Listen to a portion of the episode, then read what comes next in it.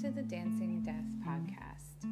Today is episode number one, and what I'd like to do is introduce you to me and what I'm going to be talking about.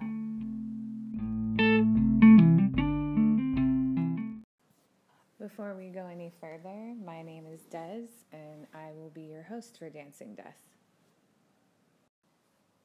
Let's get into where I got the name.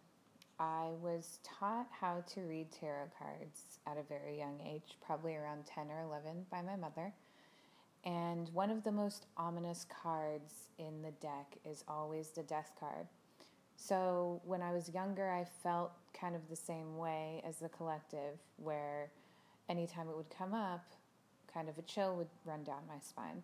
As I've gotten older and I've mastered the art of tarot a little bit better, gotten a better understanding and different perspectives, I actually look at it as one of my favorite cards. It's a card of transition, it's a card of change, and it means that you're leaving things behind that don't serve you anymore so you can move towards a better future.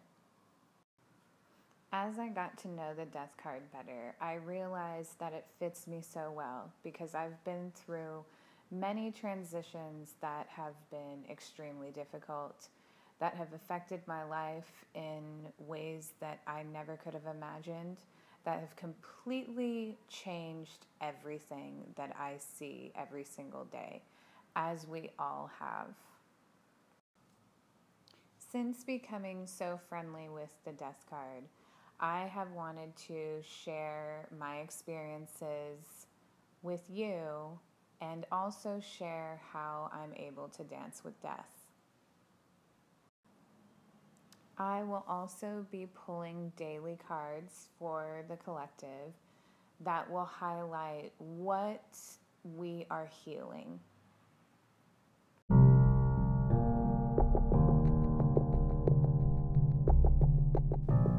warning to the easily spooked this podcast will contain esoteric and metaphysical references, including spirits witchcraft, tarot, and anything you can really think of from the world that's not our own.